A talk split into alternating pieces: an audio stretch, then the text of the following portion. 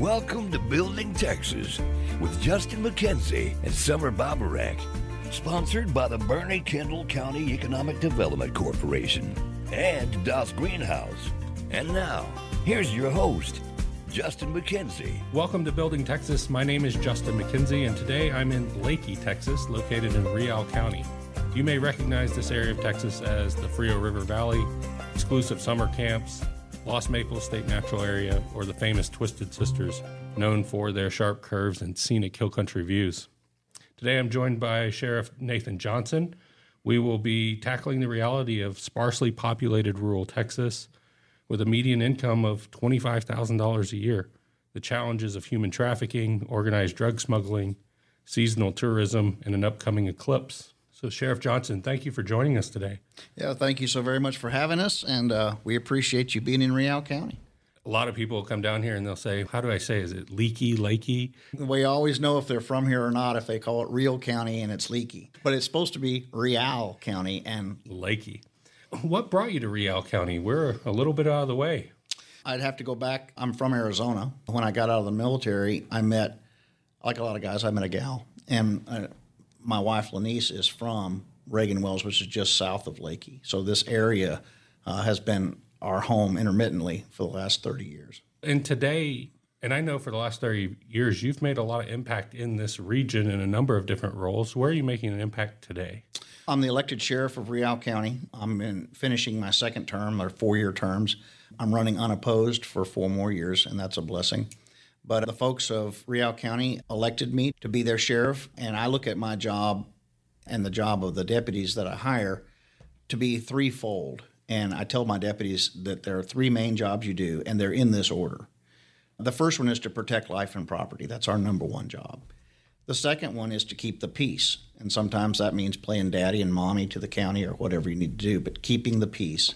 And the third one is to uphold the rule of law and uphold the law so that people have a safe environment to do their jobs, raise their children, go to church, whatever it is they choose to do. We want to make an environment where that's unencumbered uh, by either criminals or by people who are just being necessarily disorderly or disruptive to someone's pursuit of happiness. And our, we look at our goal as to assist the public with whatever is necessary within the legal means to take care of them, provide for their safety, and to encourage them to have a good life. Now, a lot of people come out here to enjoy their life as tourists. Yes. So when people think of the Frio River, they're going to think of this area. But that means you see a population shift from about, I think, 2,500 people in Real County citizens on the census data. Correct, which is a little misleading because there, there are about 2,700 people that are on the census as living here.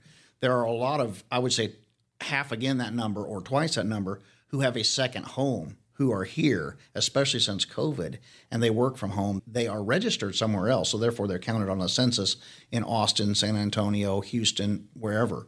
But their second home is here, and this is where they stay. So we have about 5,000, 6,000 typically in the county at any time. Then in addition to that, because we have the Frio River and we also have the Nueces River, we have the headwaters of both the Frio and the Nueces. And the whole concept has changed in the last 25 years from more of a farming, ranching, cedar cutting area to tourism. And people come because you can stand in water up to your shoulders and count your toes. It's that clear. And so people want to enjoy that. And so a lot of people have changed what they do to make a living to facilitate that type of tourist behavior.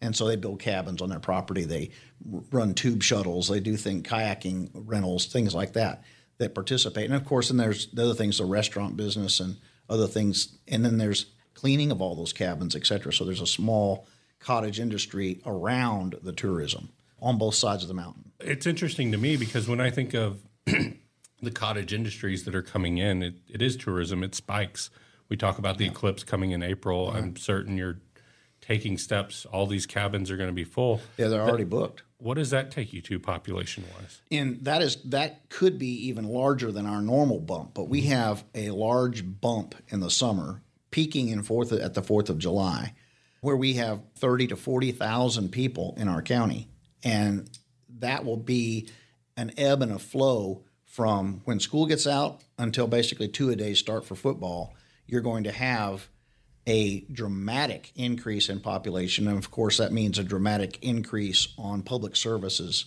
that are required your ambulances, your fires, your car crashes, your uh, we have a lot of more. There's weekends we have 5,000 motorcycles in our county driving the Three Sisters.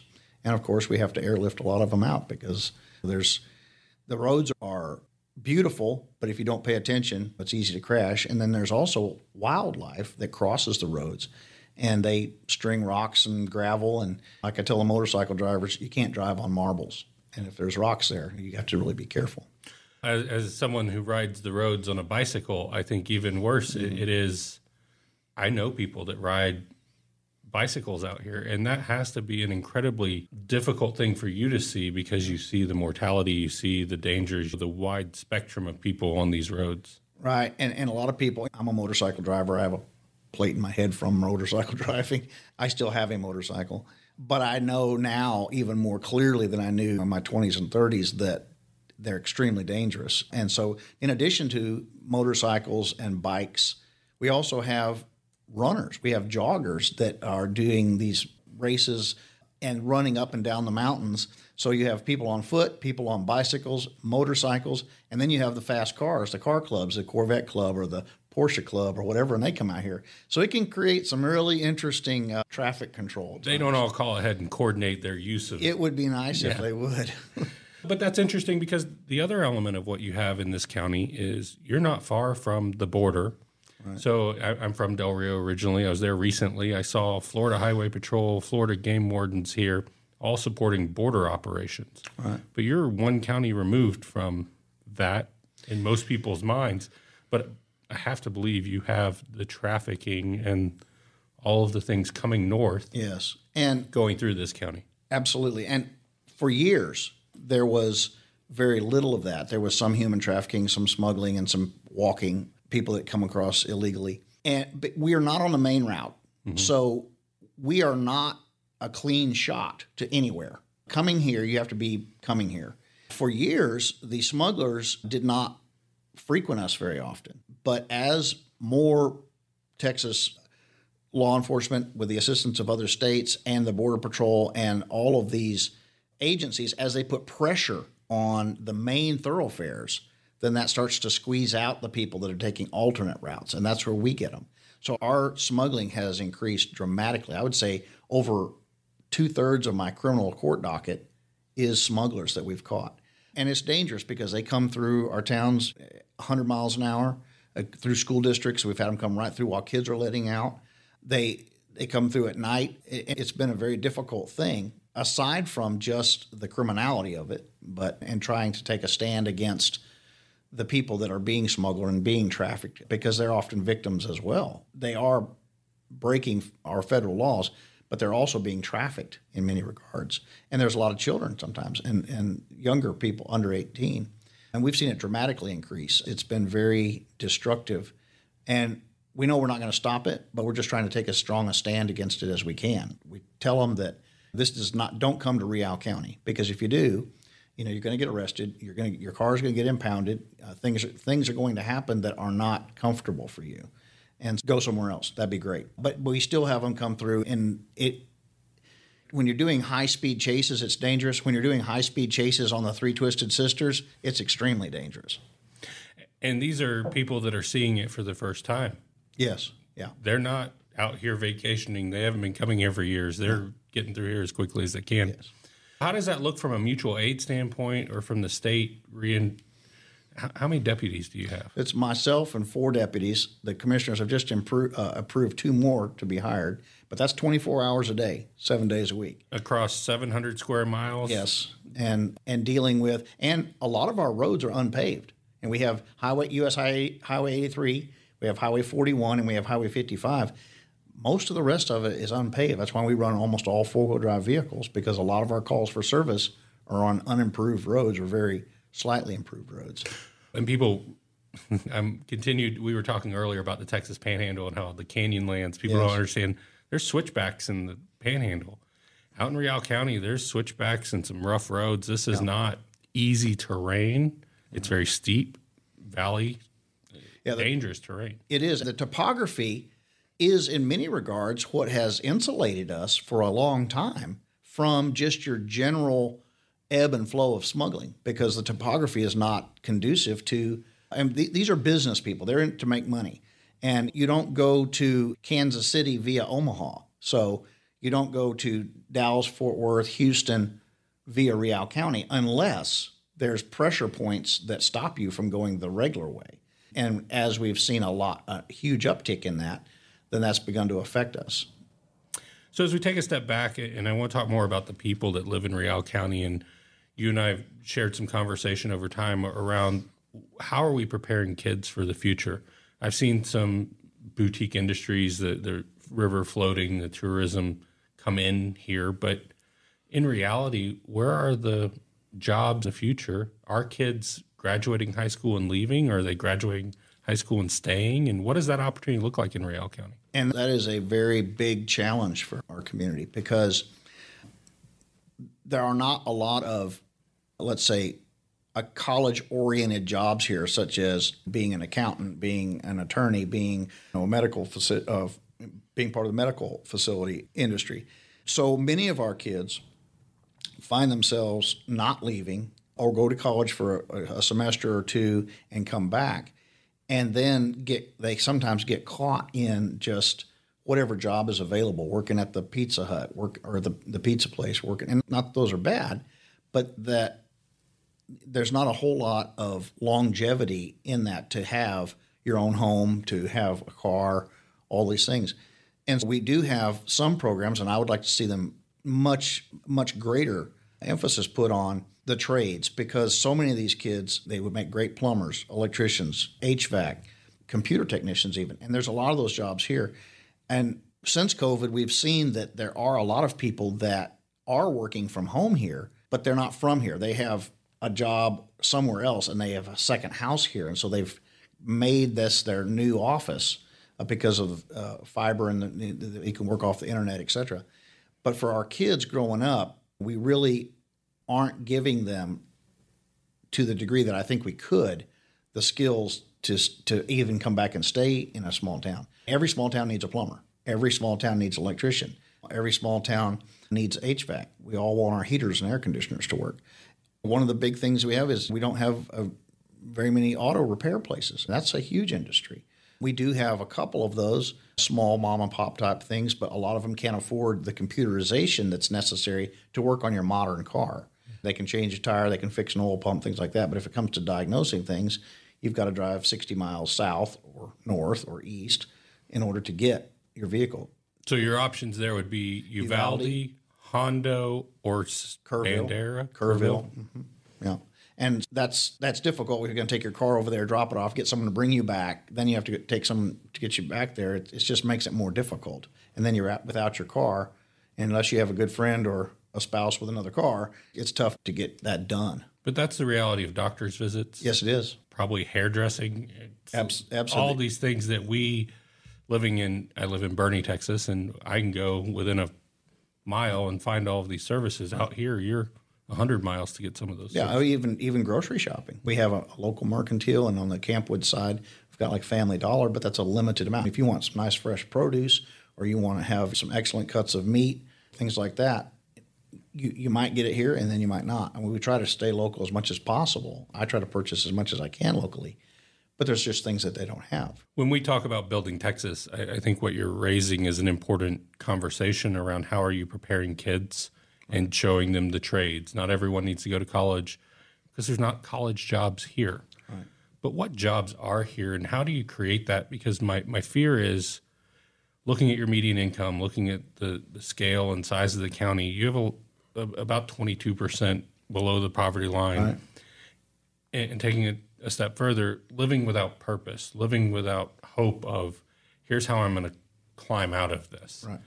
We have a lot of organizations in bigger cities and bigger regions and areas that pour into those people. But I wonder who's doing that way out here. And unfortunately, I think when people are in that lack of purpose, they're in that spiral of anxiety or depression or other mental illness, And that creates substance abuse. Substance abuse, and, and criminality. our Kendall County Sheriff Al Auxier says, I became the place for all of the people that needed help. They started showing up in my jail. And so we've done a lot of work and, and attribute to a number of people collaborating across a county government system to say, how do we give them purpose? How do we give them hope? But how do we have a behavioral health advisory coalition that's ensuring that we have the services, that we have crisis management? Who's doing that in a rural county? It's very limited. Uh, Foundation has done some, uh, tried to establish a foothold here with some services. We have, of course, we have our churches, which are our fallback and we have some of our ministers have gone and gotten some training to do some extra, not just be in the pulpit every Sunday, but actually help reach out to those people that are in those situations, that entrapment of mm-hmm. uh, a death spiral, as you called it. So it gets down to money. A lot of people would like to see some of those services done, but who's going to pay for it? And how is that going to work? I think, like anything, it's step by step. And what you have to do is going back to your talk about purpose, it's not just purpose for those people that are in the dregs of society or in the lower elements with their foot caught in a trap. It's purpose within our government office. It's purpose within our every element of our society. And when I took over as sheriff here, and this may astound you, but we still hand wrote our dispatch notes. We had we did criminal reports for referral to the prosecutor as a Word document.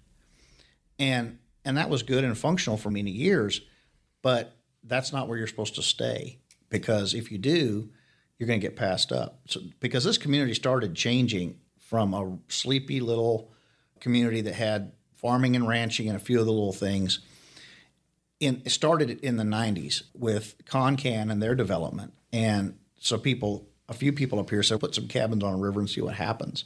And now it has dramatically changed so that we have very little farm and ranching really. We have hunting with our exotics, and we have our tourism trade that centers around both rivers.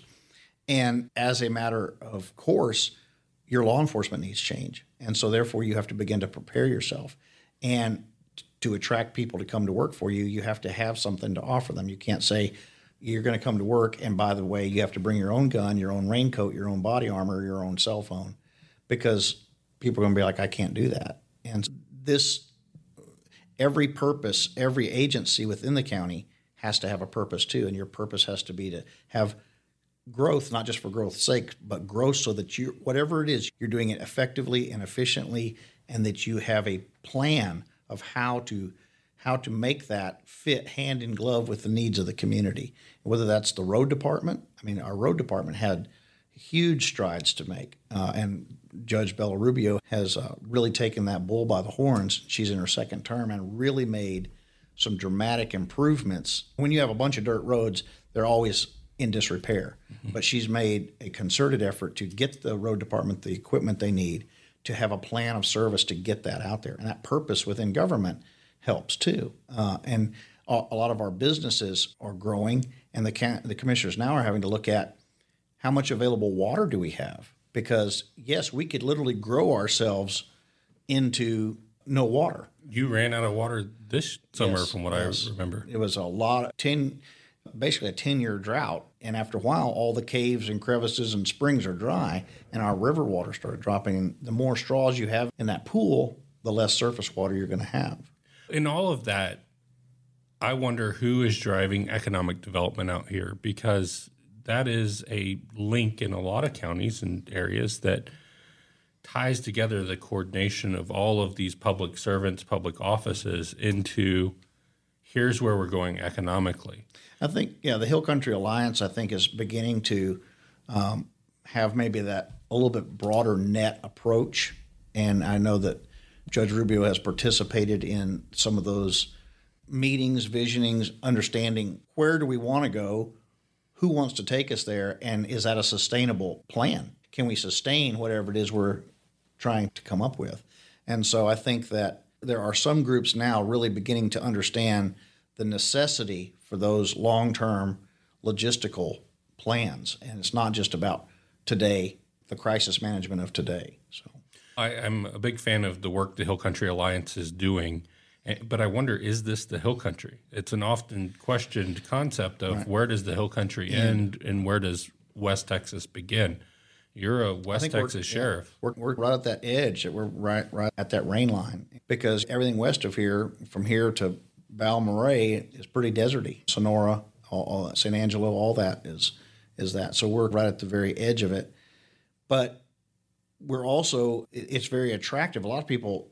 It's a, be- a good kept secret. It's called the Swiss Alps of Texas, and not everybody knows it's here. Yep. Which isn't a way a good thing, but and of course everybody wants that economic development, but you also have to have the resource base to do that. And for instance, just to give you some numbers, when we started tracking, I put in a, a CAD system as computer aided dispatch so that we could begin to track our calls for service. How many calls do we have?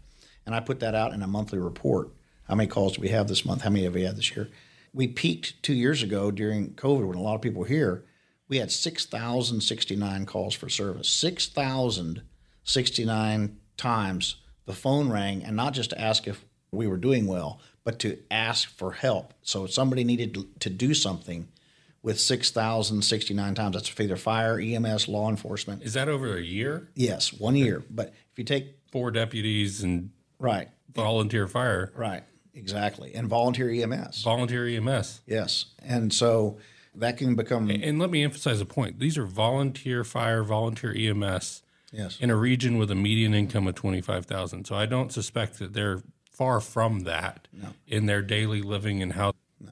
They're but not, they're volunteering, giving their servants and they're not independently highest wealthy call. either. No. So they yes, they're they are participating as members of this community. You know, it's like one of the things that we also get. I don't. There's not enough of us to go around when we have district court and we have 40, 50 people on our district docket. There's not enough deputies to transport them all in, run the metal detector, keep the judge safe, and answer calls in the county. So we actually have a posse. We have a sheriff's posse. And these are people who have been vetted and have, have something skill set to bring to the table, and they come assist us during those days, or I, I wouldn't have the manpower. So this community is extremely generous with who they are. And when we talk about giving people the shirt off their back, there's people in this community, absolutely, there's a lot of them that will do it. And they serve their fellow man in every way they can. But when you have 6,000 calls for service in a small little community, and this year we're probably going to hit 4,800, somewhere right in there. Um, but that's a lot of times that the phone rings and somebody's got to go do something. I want to wrap up with a, a call to action and, and really get your thoughts on where do you find your optimism for the future, and, and then how do you instill purpose? I know in your background, you we didn't talk about you a lot today, but That's okay. you've impacted a lot of people individually, putting them on the right course, helping them find values that I believe you picked up early in life and then reinforced with the Marine Corps and other places that you've served. Where do you find optimism for a community like this? I'm, I'm very excited about the Bible tells us where there's no vision, the people perish. So if there's vision, if you're moving forward in any way, and we're, I'm very excited about where we're going, even with the sheriff's office. You know, doing things just like keeping the fo- the folks informed and being transparent has been just a, a big lift to our community.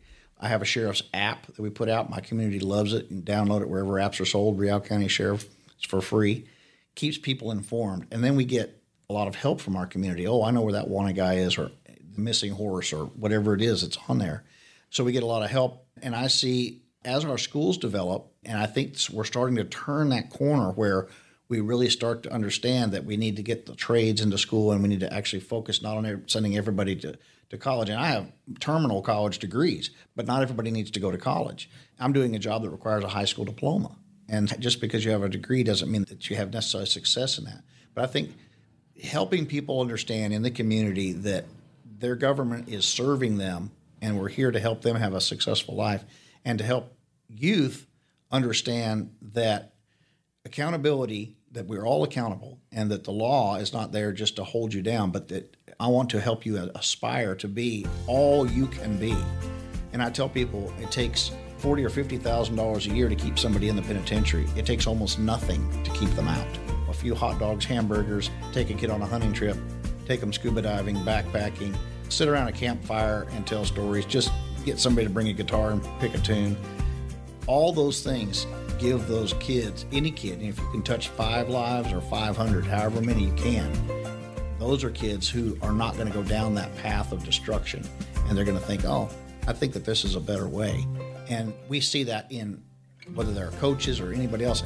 Our job as the sheriff is to, like I said in the beginning, is to facilitate any investment in our young people that we can to make that something that's healthy and good. Sheriff Johnson, thank you for the way that you're building Texas and serving the citizens of Real County. Thank you for the opportunity. Appreciate it. This is Justin McKenzie from Building Texas. Today's segment is brought to you by Das Greenhaus. Das Greenhaus is a business incubator launched here in Boerne to serve our local community. Das Greenhaus is a place where you can come to grow your idea. Our goal is to make Boerne accessible to people who are looking to grow a business, expand a business, or learn more about what's out there in their community and get involved. Visit us at dasgreenhouse.org or come visit us at 7 Upper Balcones Road, Boerne, Texas. Das Greenhaus. Boerne Radio 103.9 FM. Now let's head over to the Patrick Heath Public Library with Miss Constance for Children's Story Time. As the Patrick Heath Library is open today from 10 to 4, this is Boerne Radio.